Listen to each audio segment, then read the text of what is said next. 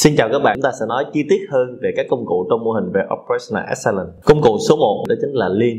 Lean xuất phát từ tập đoàn Toyota đầu tiên từ khi Toyota vận hành tại Nhật Bản. Toyota đã phát triển lên một giai đoạn và sau đó Toyota đi vào thị trường Mỹ. Khi vào thị trường Mỹ thì Toyota gặp phải một người khổng lồ trong ngành xe hơi. Rất nhiều người nói với với tôi rằng là người khổng lồ lúc đó là Ford thì thực ra Ford được sáng lập bởi Henry Ford đây là một trường hợp rất thú vị trên thế giới và đây cũng không phải là trường hợp thú vị đầu tiên. Henry Ford là người phát minh ra ô tô nhưng không phải là người dẫn đầu về ngành ô tô hiện nay. Đây là cái điều rất thú vị trong kinh doanh, tức là những người dẫn đầu hiện nay trên thị trường không nhất thiết phải là người sáng lập ra nó. Và ngược lại, những người sáng lập ra một cái thứ gì đó chưa chắc là cái người phải dẫn đầu thị trường. Ví dụ, hiện nay tất cả mọi người đều xài mạng xã hội Facebook, đây là mạng xã hội lớn nhất trên thế giới hiện nay. Facebook không phải là đơn vị đầu tiên khai sinh ra nó, thậm chí một trong những công ty khai sinh ra mạng xã hội trước đó rất là thành công, đó chính là Yahoo. Với sản phẩm rất tuyệt vời là Yahoo 360 thì Facebook hiện nay là công ty sinh ra sau, nhưng với những sự cải tiến của mình, những sự tối ưu của mình, thì Facebook trở thành mạng xã hội số 1 thế giới hiện nay. Đó là lý do vì sao mà Toyota sau đó vào thị trường Mỹ, Toyota cạnh tranh với một gã khổng lồ, gã khổng lồ lúc đó chính là GM General Motors thì các bạn đều biết là thị trường Mỹ là một thị trường rất là khó tính. Thì khi vào thị trường Mỹ thì à, Toyota gặp phải hai thử thách. Thử thách đầu tiên là về chất lượng thử thách thứ hai là về mặt chi phí. Thì chất lượng ở thị trường Mỹ được yêu cầu khá là cao thì làm sao để đáp ứng được việc này?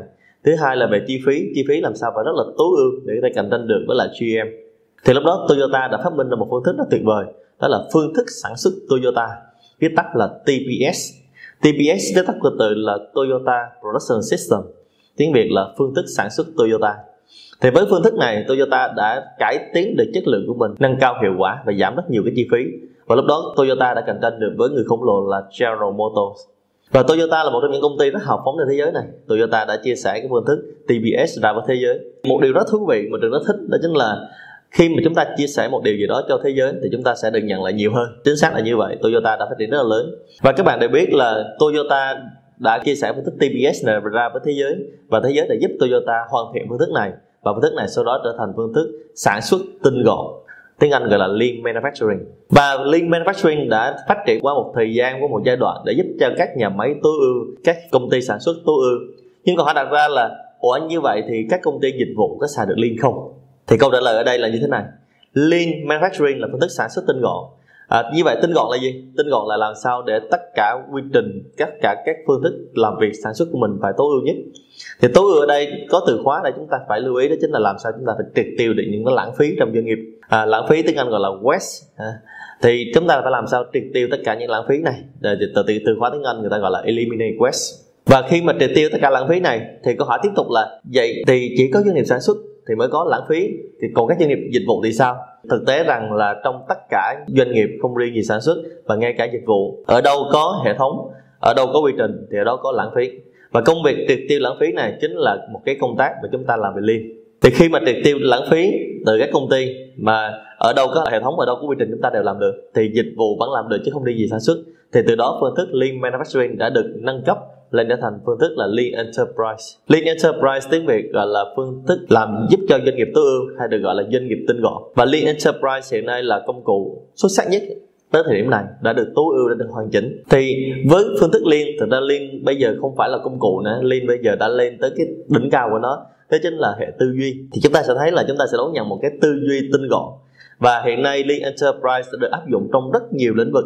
À, không những là nhà máy không những là công ty sản xuất mà nó đã đi vào trong các ngành nghề khác nhau. Ví dụ như dịch vụ hàng không à, nhà hàng khách sạn Airbnb à, bệnh viện ngân hàng đặc biệt là trong các cơ quan nhà nước. Thật ra đây là cái cách mà chúng ta sẽ áp dụng được mọi nơi đặc biệt là với tư duy tinh gọn. Một cái điều hay hơn nữa là liên có thể áp dụng được trong cái đời sống cá nhân của mỗi người không nhất thiết là phải về doanh nghiệp. Thành ra đây là cái công cụ đầu tiên trong mô hình về operational excellence và công cụ này rất là tuyệt vời. Công cụ tiếp theo trong mô hình về operational excellence. Công cụ này tên của nó là công cụ 6 sigma. Thì 6 sigma được khai sinh bởi tập đoàn rất là nổi tiếng tập đoàn Motorola. Thì ở Việt Nam chúng ta thì cách đây khoảng 20 năm chắc ai trong người mà có một cái điện thoại từ Motorola thì người đó thực sự là, là rất là nổi bật rất công chúng. Thì Motorola là người phát minh ra cái công cụ này thì thật ra giống như Toyota thì Motorola là một trong những công ty rất hào phóng trên thế giới này. Motorola đã chia sẻ công cụ 6 Sigma ra với lại bên ngoài. Thì nếu mà các bạn bị rất là nhức đầu, rất là khó khăn với các công cụ về xác suất thống kê trước đây, thì trường chỉ chia sẻ rất đơn giản về 6 sigma như thế này. 6 sigma là cái công cụ để chúng ta quản trị chất lượng được tối ưu. Thì trước giờ mọi người hay nói là chất lượng chúng ta phải được tăng lên và chúng ta phải tăng lên cao nhất có thể. Nhưng thật ra trong cái công cụ 6 sigma này chúng ta sẽ thấy là cái chất lượng trong doanh nghiệp chúng ta sẽ được quyết định bởi mức chất lượng mà mức chất lượng là được cái khách hàng chúng ta quyết định. Vì khách hàng chúng ta là người trả tiền cho chúng ta để làm ra sản phẩm hay dịch vụ. Và mức chất lượng nếu mà khách hàng chúng ta yêu cầu cao, thì chúng ta làm cao. Yêu cầu thấp, chúng ta làm thấp. Và nếu mà khách hàng yêu cầu cao, thì phải cao đều giống nhau. Mà nếu mà thấp, thì chúng ta phải làm ra sản phẩm thấp đều giống nhau. Chứ không phải lúc vui thì cao, lúc buồn thì thấp. Thì đây là công cụ giúp chúng ta ổn định chất lượng.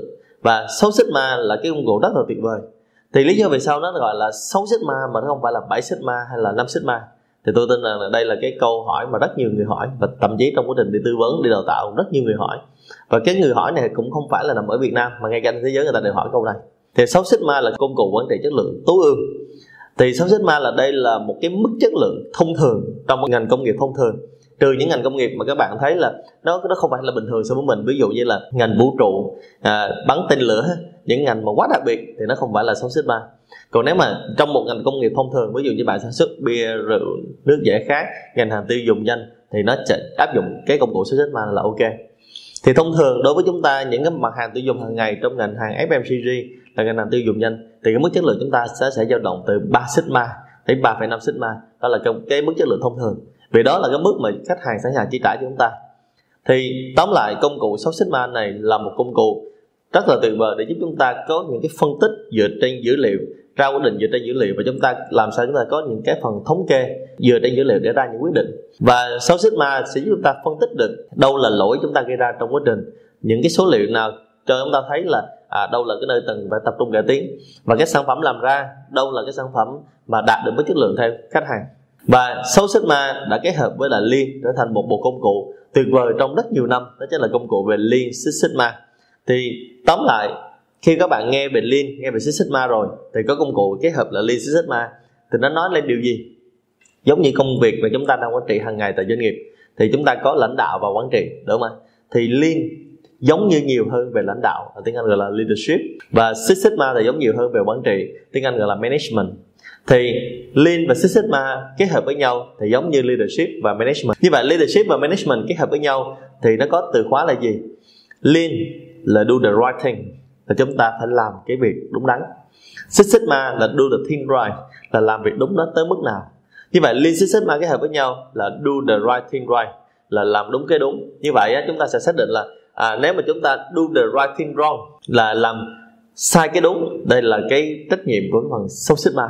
Và trách nhiệm của phần sâu sigma này nó thường nó đi vào cái trách nhiệm của người làm về quản lý. Nếu mà chúng ta do the wrong thing right tức là chúng ta làm đúng cái sai, thì đây là trách nhiệm của liên, và đây là trách nhiệm của người làm lãnh đạo.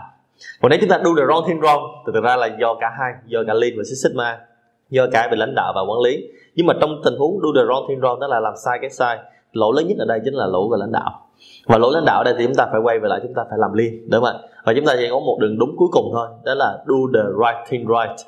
Thì do the right thing right hiện nay ở các công ty ở nước ngoài, đặc biệt là từ Toyota, thì người ta đã truyền thông cái câu này từ rất lâu rồi đối với công ty Việt Nam thì một trong những công ty truyền thông Việt này xuyên suốt trong suốt nhà máy của họ, đó chính là Thaco công ty sản xuất ô tô lớn nhất Việt Nam.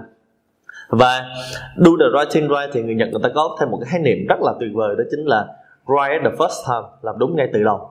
Cảm ơn các bạn.